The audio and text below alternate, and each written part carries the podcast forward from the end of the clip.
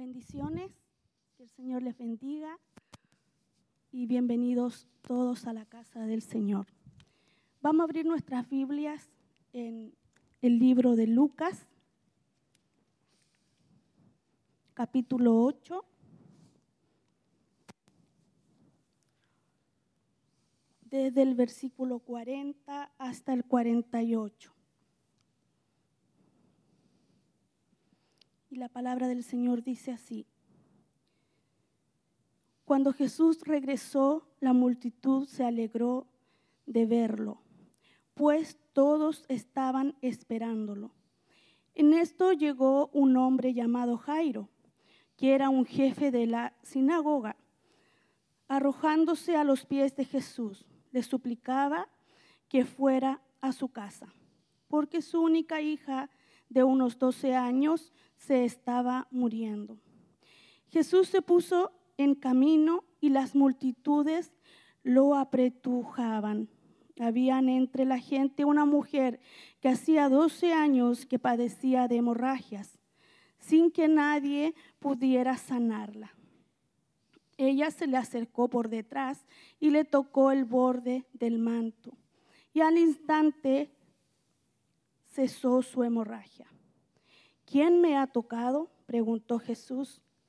Como todos negaban haberlo tocado, Pedro le dijo, Maestro, son multitudes las que te aprietan y te oprimen. No, alguien me ha tocado, replicó Jesús. Yo sé que de mí ha salido poder.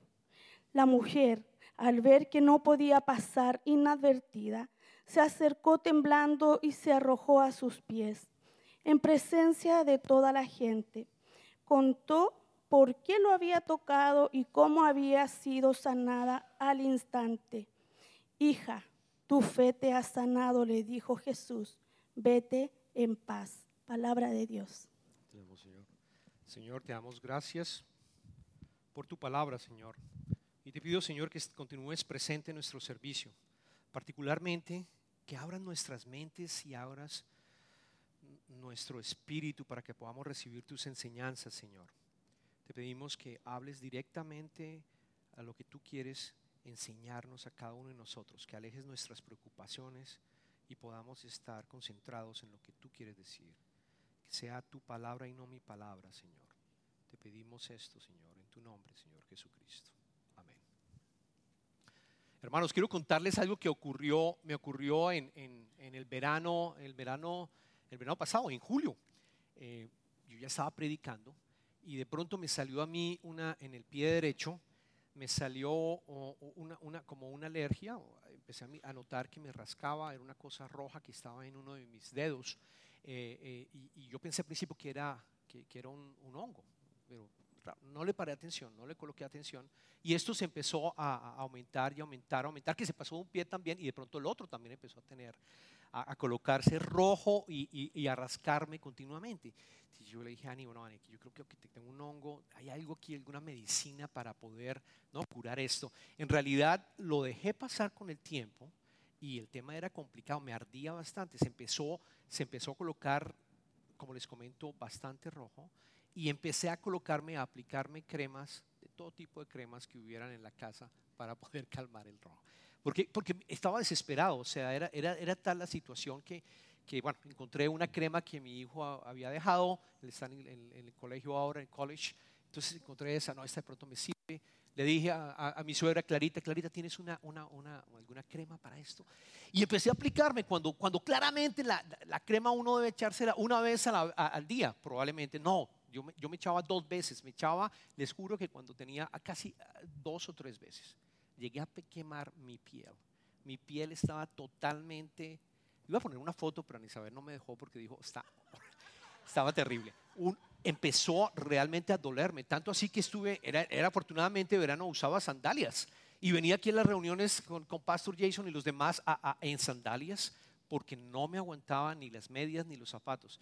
Ustedes siempre me vieron aquí con los zapatos, pero yo salía de acá y me tocaba colocarme las sandalias porque el dolor era muy fuerte. Fui al doctor, el doctor dijo, esto está muy raro, vaya a un dermatólogo.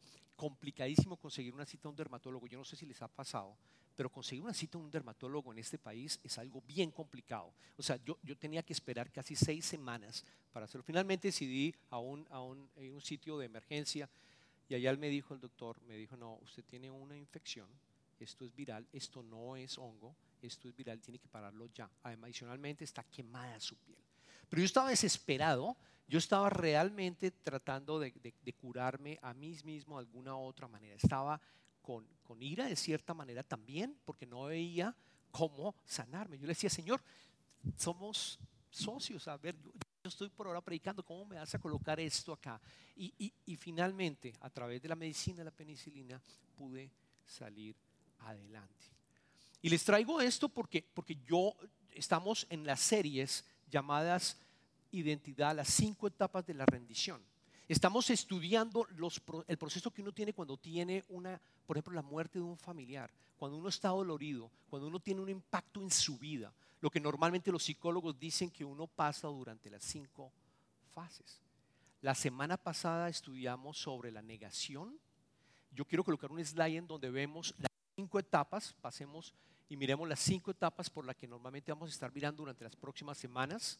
Janet, si pasas al siguiente, por favor vamos a estar viendo. Negación fue la semana pasada. La siguiente, hoy vamos a estar hablando de ira y de culpabilidad. Después viene regateo, depresión, aceptación y esperanza. Es el proceso donde uno normalmente pasa cuando tiene un impacto muy fuerte en su vida. Pero las, las fases no necesariamente son seguidas. Es posible que alguien salte de negación a depresión o salte de negación a regateo o, llegue finalmente a, tener la aceptación y esperanza muy, muy rápidamente. Es opcional. Unos pasamos por todas estas fases, otros no. Hoy vamos a estar hablando sobre la ira y sobre la culpabilidad. Y para eso escuchamos en el Evangelio, en el Evangelio de Lucas, eh, escuchamos una, historia muy linda eh, donde Jesús estaba regresando, ya podemos, donde Jesús estaba regresando, eh, él estaba en, había cruzado el lago de, Galilea y había regresado básicamente a, estar en Capernaum. Él había ido donde los, donde los gentiles y allá estuvo sacando y curando varias personas, entre ellas una persona que tenía múltiples tenía mules, pero muchos eh, espíritus malignos. Cuando regresa a Capernaum, todos estaban felices de encontrar, todos están absolutamente felices de encontrar a Jesucristo nuevamente, porque habían visto sus milagros, porque ya lo habían, ya habían visto cómo Jesús había, había llegado a ser realmente aquel que, que, consideraban el Mesías. Algunos ya lo estaban reconsiderando. Entonces lo estaban, recibiendo y se, y se pusieron muy contentos de verlos. Y vamos a volver a leer el verso 41 y 42. Lucas capítulo 8, versículos 41 y 42. En esto llegó un hombre llamado Jairo, que era un jefe de la sinagoga. Arrojándose, arrojándose a los pies de Jesús, le suplicaba que fuera a su casa, porque su única hija, de, unos 12 años, se estaba muriendo. Jesús se puso en camino y las multitudes lo apretujaban. Lucas nos comenta que que claramente Jairo, cuando algo en el Evangelio se menciona, estamos mencionando el nombre de Jairo. Luego Lucas, él ya, él sabía quién era este personaje. Él sabía que Jairo era alguien importante en, la sinagoga. Él lideraba el servicio en la sinagoga. Era el encargado de definir, por ejemplo, quién tenía que leer la palabra, quién iba a predicar también. Él estaba encargado también de, de la limpieza también del lugar normalmente. O sea, era una persona importante, judía de una sinagoga. Él probablemente vio a Jesús haciendo milagros. Él probablemente se dio cuenta del poder de Jesucristo. Y sabemos que su hija de 12 años se estaba muriendo. ¿Qué hizo Jairo? Jairo lo leemos, se arrodilló al Señor. Dijo, no hay otra forma que él que pueda salir de esto. No puedo seguir como estoy. Necesito que él intervenga. Apenas lo vio, se arrolló y le dijo, le comentó, ayúdame Señor. Y leemos también que Jesucristo dice, ah, ah, dice las palabras, perdón, empezó a ir hacia allá. Cuando estaba leyendo sobre, eh, los comentaristas mencionan en este, en este, en este Capernaum, en este puerto, la verdad las calles en esa época eran muy pequeñas, muy, muy angostas, perdóname. No cabía todo el mundo. Claramente la cantidad, la multitud que estaba caminando empezó a acercarse y empezó a aprisionar. Obviamente todos estaban muy pegados los unos con los otros. Y Jesús estaba allí caminando, llevando a cada uno de ellos. Leemos después cómo, el, verso 43 y 44, como entre las mujeres, dice el Evangelio, entre la gente una mujer que hacía 12 años padecía de hemorragias sin que nadie pudiera sanarla. Ella se le acercó por detrás y le tocó el borde del manto, del manto y al instante cesó su hemorragia. El hecho que apretaba tanto a Jesucristo como les había comentado, esto le permitió a esta señora que estaba sufriendo decir, este es el momento, este es el momento para yo tocar a Jesucristo. Y, en el Evangelio, yo quiero que los invito, a veces es necesario que uno empiece a leer, que uno tome la, digamos, el, el trabajo también de leer diferentes evangelios. Este versículo que acabamos de hablar hoy, de leer hoy, está en todos los evangelios. Pero el evangelio de Marcos nos da más información acerca de ella. Y yo por eso quisiera traerlo acá. En el evangelio de Marcos, acompáñeme, capítulo 5, versículo 26 y 28, leemos que ella había sufrido muchos a manos de varios médicos y se había gastado todo lo que tenía sin que le hubiera servido nada, pues en vez, de, en vez de mejorar, iba de mal en peor. Cuando yo hablara a Jesús, se le acercó por detrás entre la gente y le tocó el manto. Pensaba, si logro tocar siquiera su ropa, quedaré sana.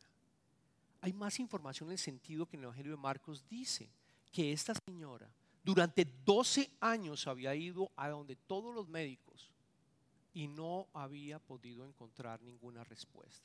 Al contrario, se estaba yendo peor, se estaba sintiendo peor y peor. También leemos que 12 años, fíjense que qué coincidencia, la, eh, eh, la hija de Jairo también tenía 12 años. No sabemos realmente el significado, pero, pero estamos hablando de que 12 años, tanto Jairo eh, tenía su hija como en este caso en este caso esta mujer estaba durante 12 años con una hemorragia. Y noten que había culpabilidad y había vergüenza por parte de esta señora.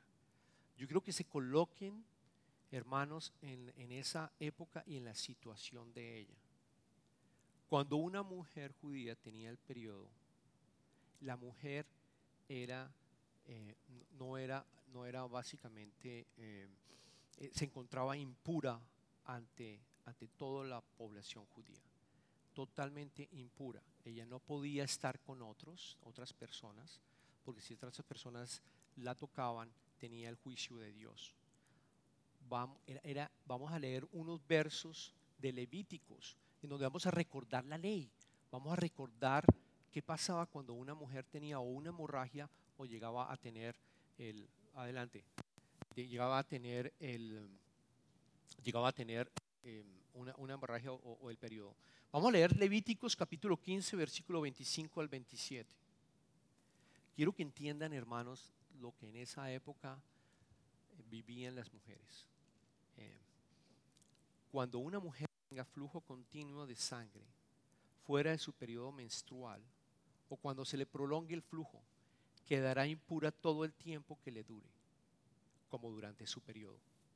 Toda cama en la que se acueste mientras dure su flujo quedará impura, como durante su periodo. Todo aquello sobre lo que se siente quedará impuro, como durante su periodo. Todo el que toque cualquiera de estos objetos quedará impuro. Deberá lavarse la ropa y bañarse y quedará impuro hasta el anochecer. Pueden imaginarse ustedes, hermanos, la ira, el dolor, la rabia que tendría esta mujer. Los evangelios no lo dicen, pero es claramente, si yo me pongo a pensar, imagínense, no podía ir al, servicio, no podía ir a la sinagoga porque ella era impura. No podía, quizás por 12 años, no sabemos si era casada o no era casada. Quizás no podía tener tampoco un esposo. Quizás no podía tener hijos. No tener hijos en esa época era para una mujer muy, pero muy difícil, porque se consideraba que había recibido algún castigo por parte de Dios. Imagínense los amigos y los familiares que sabían que ella tenía este problema y no se había podido curar. Posiblemente estaba sola, posiblemente estaba apartada, posiblemente nadie la, cuidaba de ella, totalmente desesperada por 12 años. Y escucha, dice el Evangelio de Marcos, escucha que Jesús curaba. Escucha y posiblemente lo vio. Y ella dice, si yo pudiera tocar su manto, porque ella sabe que está impura, ¿y cómo va a tocar a Jesucristo? No puede hacerlo. Pero si solo pudiera tocar su manto, si solo pudiera tocarlo en una de sus esquinas, yo sé que ella, él me va a sanar. Yo sé que voy a encontrar sanación solo con esto. Su fe, hermanos, era bien, pero bien grande. De los dos, si uno se pone a mirar, Jairo, una persona de alto nivel en la sinagoga, tuvo fe en Jesucristo y él era un judío, tuvo fe en Jesucristo y se arrodilló ante él. Y ella también, ella también, que probablemente la, la, historia lo dice Marcos, claramente no creía antes en Jesucristo. Ella llegó a creer solo en Jesucristo después de que lo conoció.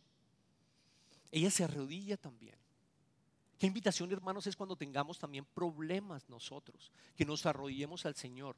Por eso aquí queremos continuar con, con, oración, que nos unamos los unos a los otros, que vengamos aquí al santuario y oremos por nuestras necesidades, que tengamos fe. Esa es parte de nuestra identidad. No nos podemos quedar en la ira o en la culpa. Nada resolvemos con la ira y con la culpa, hermanos. La respuesta está en Jesús. Nada podemos resolver con la ira y con la culpabilidad. La respuesta está en Jesús. Amén. Quiero que le demos, leamos también los, cómo continúa la historia. La, historia continúa, eh, vemos en el versículo 45 al 48. Jesús dice, ¿quién me ha tocado? preguntó Jesús. Como todos negaban haberlo tocado, Pedro le dijo, Maestro, son multitudes las que te aprietan y te oprimen. No, alguien me ha tocado, replicó Jesús. Yo sé que de aquí ha salido poder. La mujer, al ver que no podía pasar inadvertida, se acercó temblando y se arrojó a sus pies en presencia de toda la gente. Contó por qué lo había tocado y cómo había sido sanada al instante. Hija, tu fe te ha sanado, le dijo Jesús vete en paz. Jesucristo sabía que su poder había salido, que su poder divino, algo había pasado. Claramente él, en, su, en, su, en, su, carácter divino, él, supo que alguien lo había tocado, porque había muchas personas que lo estaban tocando. Obviamente, porque recordemos, estaba angosto, era una multitud, pero él detectó que su poder divino había salido. Había alguien con fe que había que había dicho, si solo pudiera tocarlo, yo me sanaría. Y ese poder salió de él. Noten cómo dice no. Ok, yo necesito saber quién lo hizo. Y es interesante esa pregunta. ¿Por qué? ¿Por qué Jesucristo quería preguntarle a ellos? Yo, cuando, cuando estoy leyendo, se llega a la conclusión de que era importante que esta mujer no se arrepintiera, sino que dijera básicamente cómo había ocurrido el milagro, que le contara a los demás su fe, lo que ella había pensado y cómo que solo con tocarla ella podía llegar a ser sanada. Noten cómo Pedro inmediatamente le dice, cuando Jesucristo pregunta quién me ha tocado, Pedro dice, le dice, Señor, a ver, aquí hay muchas personas. Pedro como siempre es el primero que responde, ¿no? Pedro como siempre tiene la primera respuesta. Y Pedro, Pedro le dice, no, pues hay muchas personas, Señor. Noten también Jairo. Yo me puse, cuando, cuando estudiaba, yo me puse en los zapatos de Jairo. Mi hija de 12 años está muriendo. Iban caminando y claramente Jesús paró. Claramente paró porque quería saber quién lo había tocado, quién había tenido esa fe. Yo me imagino a Jairo, imagínense a Jairo. Yo de Jairo le hubiera dicho, Señor, por favor, por favor, movámonos, movámonos rápido que mi hija se está muriendo. ¿Qué tal la fe de Jairo que no se quejó? Las escrituras, ninguna menciona que le dijo algo a Jesucristo. Al contrario, se quedó callado. Su fe ya sabía que Jesús estaba en control. Jesús iba a actuar. No tenía por qué decirle a Jesucristo que se moviera. Tenía tranquilidad. Y al final vuelvo otra vez a preguntar y noten que ya el silencio era tal que esta señora le toca decir y confesar lo que había pasado.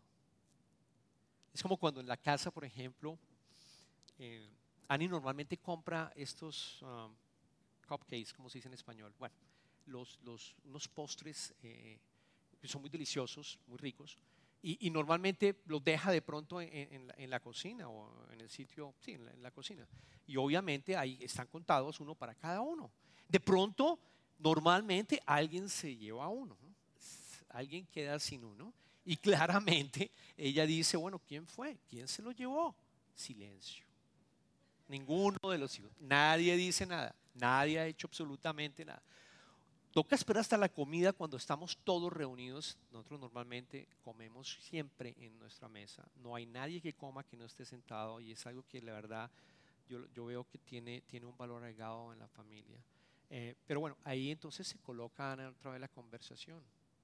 Yo quiero saber quién fue el que comió el cupcake. Y obviamente ya, ya es un momento en el cual hay que, hay que confesar eh, si lo hice o no lo hicimos. Pero esa, es la misma situación que tuvo la señora. La señora no se da cuenta, se ve forzada a decir, yo fui, Señor. Pero noten que dice, yo fui, yo, yo creí en, en, en ti, en que si yo te tocaba el manto, tú me ibas a sanar. Qué mensaje tan lindo, hermanos. Y eso, yo no sé por qué estás pasando hoy en día en tu vida. Yo no sé qué tipo de problemas tengas. Yo no sé qué tipo de enfermedad estés o qué tipo de reto estés. Pero esta es una invitación, hermanos, que si hay ira y hay culpabilidad, no vamos a lograr nada con esto vamos a afectar nos, nos vamos a afectar nosotros y al resto de los que están en nuestra, en nuestra familia y nuestros amigos. La respuesta está en Jesús. Dos casos de personas que no tenían ningún conocimiento de Jesús, sino que conociendo a Jesús de cómo había actuado, ambas se arrodillaron ante Él. Y Jesús respondió en ambos casos. Porque ustedes van a su casa y leen más adelante van a encontrar que Jesucristo resucitó a la hija de Jairo. Más adelante, por temas de tiempo no lo hicimos, pero más adelante Jesucristo resucita a la hija de Jairo. Dos casos en donde la identidad está basada en la fe que tenemos nosotros en Jesucristo y cómo Él responde porque Él es fiel. Cómo Él responde como Él es fiel. Esa es la invitación, hermanos. La ira y la culpabilidad no te va a llegar a ningún lado. La respuesta está en Jesucristo. Al final le dice Jesucristo, al final le dice, tu fe te ha, te ha sanado. Quiero decirles que acá que, la palabra griega sanado es sosein, que significa curar o salvar, según el contexto. Según el contexto, cuando ustedes escuchen esa palabra, pueden ir en internet y darse cuenta, puede significar o curó o sanó Aquí lo interesante es que no, no solamente sanó, sino también, también le dio la salvación. Aquí significa salvación también, en este verso en particular. Y la razón es porque posiblemente algunas otras personas se sanaron, pero Jesucristo no quiso parar en ese momento. Es decir, cuando, es posible que otras se hayan podido haber sanado por, porque tenían también fe, pero particularmente el Evangelio y Jesús quiere dejar claro que pidió que, esta señora dijera lo que había ocurrido, porque quería que la gente también supiera de la fe que ella tenía y cómo se había sanado. Aquí cuando habla de sanación también habla de salvación. Está hablando también de salvación. Y, el otro mensaje, nuestra fe, hermanos, no es privada. Nuestra fe no puede ser privada. Nosotros como cristianos no podemos tener una fe que es privada. Nuestra fe tiene que ser pública. Como esta señora, Jesús la invitó a que su fe fuera pública y lo diera a todos los que estaban escuchando. Y quedara en las escrituras para que tú y yo pudiéramos leerla hoy en día. Nuestra fe es pública. Nuestra fe no es privada. Quiero terminar con un cuadro. Yo no sé si ustedes han ido a, Israel, a, la Tierra Santa. Hay, hay un artista chileno, by the way, tenemos, tenemos hermanos chilenos acá. Hay un artista chileno, yo no sé si sabían, pero él se llama Daniel Cariola. Y él con este mensaje, él, él, lo inspiró tanto este mensaje que él decidió pintar un óleo de casi 5 metros por 2 metros. Eh, lo vamos a presentar en este momento. Ese óleo lo desarrolló sobre un lino belga eh, y representan las, básicamente, está, está, él estudió las telas, las sandalias, las túnicas tradicionales usadas por los judíos y por los gentiles en ese entonces. Y, está en la iglesia, está en la iglesia de la capilla de encuentro, ahí en Capernaum. Está específicamente en Magdala, en el sitio donde, donde ocurrió y efectivamente vemos, vemos las piedras y vemos la calle totalmente angosta. Noten la belleza de la foto. Solamente, solamente tocarlo, solamente tocarlo, sin que nadie se dé cuenta, llegó a, responder en fe. Esa es la invitación, hermanos. La ira y la culpabilidad no nos llevan a ninguna resolución. La respuesta está en Jesús. Oremos.